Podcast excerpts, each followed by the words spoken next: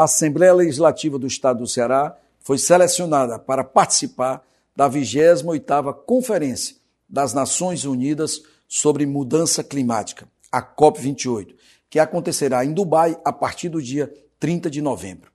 É a única casa parlamentar brasileira e representa o estado do Ceará no evento. No dia 2 de dezembro, a primeira-dama da Aless, Cristiane Leitão, líder do Comitê de Responsabilidade Social da Casa, estará apresentando um painel sobre a implantação da Agenda 2030 do Pacto Global da ONU. Em 2021, a Aless solicitou adesão ao Pacto Global e vem pautando suas ações nos 17 Objetivos de Desenvolvimento Sustentável, promovendo a responsabilidade social por meio da educação e da adoção de critérios sustentáveis pelo poder público. Portanto, é motivo de muito orgulho para nós, a LES, ter sido selecionada pela COP28. Isso demonstra o reconhecimento da ONU pelo compromisso crescente do parlamento cearense com a promoção de práticas sustentáveis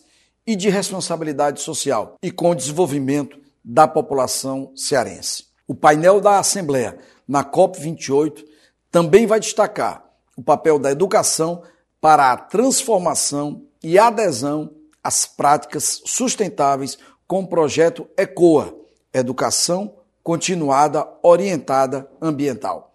Parceria do Comitê de Responsabilidade Social com a nossa Escola Superior do Parlamento Cearense, a Unipass, órgão presidido pela deputada Gabriela Aguiar. É importante ressaltar que a comitiva da Alesse em Dubai também terá as presenças da diretora acadêmica da Escola Superior do Parlamento Cearense, Unipass, Lídia Lourinho, e do Yuri Passos, engenheiro ambiental e sanitarista e técnico da Célula de Sustentabilidade e Gestão Ambiental do Comitê de Responsabilidade Social da Casa. Dessa forma, gostaria de destacar o trabalho da Alesse na aproximação com os cidadãos por meio do modelo do Parlamento Aberto e no alinhamento com os conceitos de responsabilidade social e ambiental.